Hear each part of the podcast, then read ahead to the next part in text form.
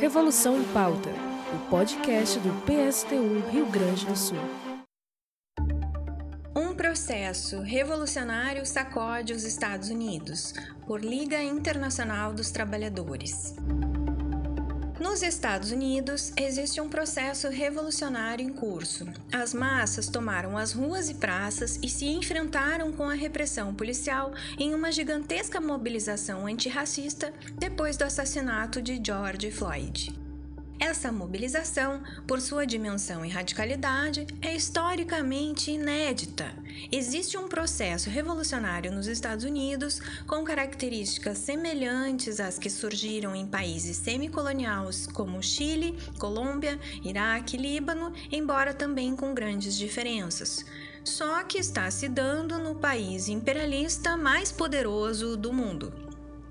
Aquilo que sempre foi mostrado ao mundo como modelo da sociedade agora aparece duplamente com sua verdadeira face, a grotesca dominação capitalista. Em primeiro lugar, porque o país mais poderoso do mundo vive uma crise brutal pela combinação do racismo, repressão policial, pandemia e a recessão econômica. Em segundo, porque as massas dos Estados Unidos se levantaram. O exemplo dessa mobilização, em pleno pico da pandemia, é um exemplo mundial para os explorados e oprimidos de todo o mundo. O imperialismo está mais fraco nesse momento. É possível lutar e enfrentar a dominação capitalista.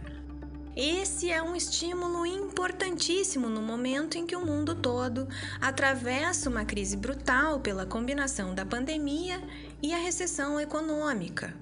No momento em que começam a se expressar novamente a possibilidade de retomada dos processos revolucionários que sacudiram o mundo no início do ano, o exemplo dos Estados Unidos pode ajudar a incendiar outros países. O rei está nu.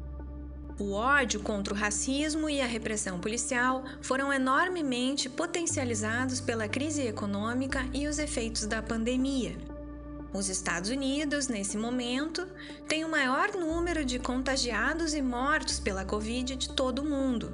As mais de 115 mil mortes até agora são mais que o dobro das ocorridas na Guerra do Vietnã, as valas comuns em Nova York são parte da mesma barbárie dos mortos nas ruas de Guayaquil, no Equador. A ausência de um sistema público de saúde afetou diretamente a população mais pobre. Não por acaso, a taxa de mortalidade da Covid para os negros é o dobro da dos brancos. A recessão mundial que está se iniciando tem números nos Estados Unidos que se aproximam da depressão de 1929 e podem ser ainda piores. A previsão é de queda de 14,2% no primeiro semestre desse ano. Mais de 40 milhões de pessoas pediram auxílio-desemprego. Existem 70 mil moradores de rua em Nova York. Os salários dos negros são um terço mais baixos e o desemprego é muito maior que entre os brancos. A violência policial contra os negros é expressão de um racismo onipresente nos Estados Unidos. As grandes lutas contra a segregação racial, em particular nas décadas de 60 do século passado, conseguiram abolir as leis segregacionistas, mas não o racismo. O Estado, como um todo nos Estados Unidos, é extremamente repressivo, com a maior população carcerária do mundo, em sua maioria negra. A luta contra o racismo é inseparável da luta contra o capitalismo. Como dizia Malcolm X, não existe capitalismo sem racismo. A grande burguesia utiliza o racismo para aumentar a exploração e jogar os trabalhadores brancos contra os negros. É preciso lutar duramente contra o racismo e buscar trazer os trabalhadores negros e brancos como um todo nessa luta contra a exploração e a opressão. O exemplo da juventude branca presente nos atos dos Estados Unidos fica como mais uma lição dessas lutas. O que está explodindo agora nos Estados Unidos é um acúmulo de décadas de exploração e opressão. É o capitalismo que ataca duramente as massas, uma panela de pressão que a combinação de pandemia, recessão e racismo fez explodir. O rei está nu. O sonho americano é o mesmo pesadelo capitalista. Uma gigantesca mobilização sem o controle do Partido Democrata uma mobilização espontânea, gigantesca, sacudiu as principais cidades do país depois do assassinato de George Floyd por um policial branco. Nas ruas, as pessoas improvisavam cartazes, faziam pequenos comícios. Os que não estavam nas ruas aplaudiam das janelas. Em alguns lugares, supermercados foram saqueados com o povo buscando comida. Os negros são 13% da população dos Estados Unidos. As multidões nas ruas incluíram negros, brancos, latinos, asiáticos. Houve uma grande participação da juventude branca, que muitas vezes tomou a frente das mobilizações para evitar que os policiais seguissem matando negros. A explicação para a mobilização de conjunto é não só a sensibilidade contra a opressão racista, mas a crise social brutal dos Estados Unidos, que afeta as massas empobrecidas. A burguesia reagiu assustada. Trump, raivoso, exigiu mais repressão dos governadores, ameaçou mandar matar, colocar o exército nas ruas.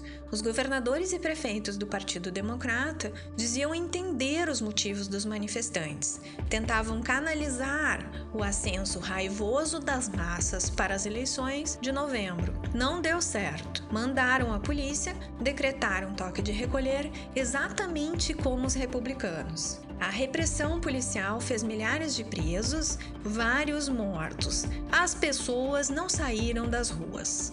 A Casa Branca seguiu cercada por manifestantes raivosos, com um cenário de destruição nos quarteirões ao redor. As multidões nas ruas derrotaram em muitas cidades o toque de recolher. Uma delegacia de polícia e dezenas de carros de polícia foram incendiados em todo o país. A situação saiu do controle. Os aparatos de repressão deram claros sinais de crise.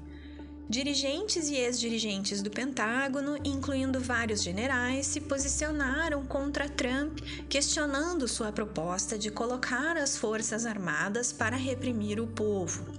Em muitas cidades, os prefeitos suspenderam o toque de recolher. A polícia teve de recuar muitas vezes perante multidões disposta ao enfrentamento. A indignação popular contra a repressão policial cresceu fortemente. Em muitos locais começaram a aparecer policiais se juntando às manifestações, se ajoelhando, como no ato antirracista de Colin Kaepernick de 2016. A repressão recuou parcialmente, demonstrando a força das ruas.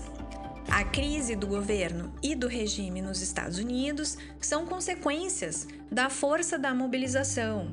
Isso não vai acabar tão cedo, ainda que as mobilizações atuais refluam pelo cansaço e a repressão e a falta de uma direção revolucionária. Em muitos países do mundo, em particular na Europa, se deram grandes mobilizações de apoio às lutas nos Estados Unidos. Não é por acaso. Existem muitas situações semelhantes nesses países. Além da pandemia e da recessão, também a opressão contra os negros e contra os imigrantes.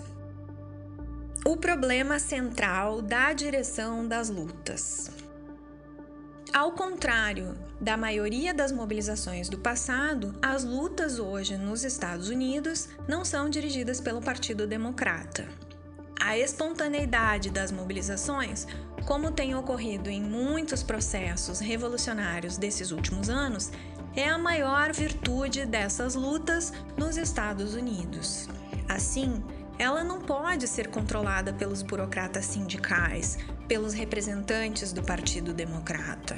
É também sua maior debilidade, por não ter uma direção revolucionária, não se organizar, definir um programa, apontar uma perspectiva definida. Nesse momento, já existem sinais de que o Partido Democrata tenta canalizar o processo para o parlamento e para as eleições de novembro. Os democratas apresentaram um programa no Congresso para limitar a repressão policial. Muitos parlamentos locais estão apresentando propostas de redução do financiamento policial. O Conselho da cidade de Minneapolis propôs extinguir a atual polícia e montar uma nova. O setor do movimento Black Lives Matter, cooptado pelo Partido Democrata, apresentou também um programa limitado com sentido eleitoral. Joe Biden, candidato democrata, passou à frente de Trump nas pesquisas depois de tudo isso e promete que tudo mudará se for eleito. Se conseguirem canalizar essas lutas para os parlamentos e o processo eleitoral, mais uma vez os democratas conseguirão esterilizar esse processo fantástico é necessário avançar na auto-organização e autodefesa nos bairros e nas mobilizações para enfrentar a repressão. Avançar na auto-organização dos trabalhadores pelas bases contra as burocracias. É preciso impulsionar os setores dos trabalhadores organizados e da juventude ao lado das manifestações de rua. É preciso um programa de emergência que parta das lutas contra o racismo e a repressão para avançar numa resposta revolucionária à pandemia e à crise econômica. É necessário lutar duramente para derrotar o governo Trump nas lutas diretas das massas, sem esperar do processo eleitoral, sem confiar nos democratas. É preciso lutar por um governo dos trabalhadores nos Estados Unidos. É necessário construir uma nova direção revolucionária no curso das lutas nos Estados Unidos e no mundo.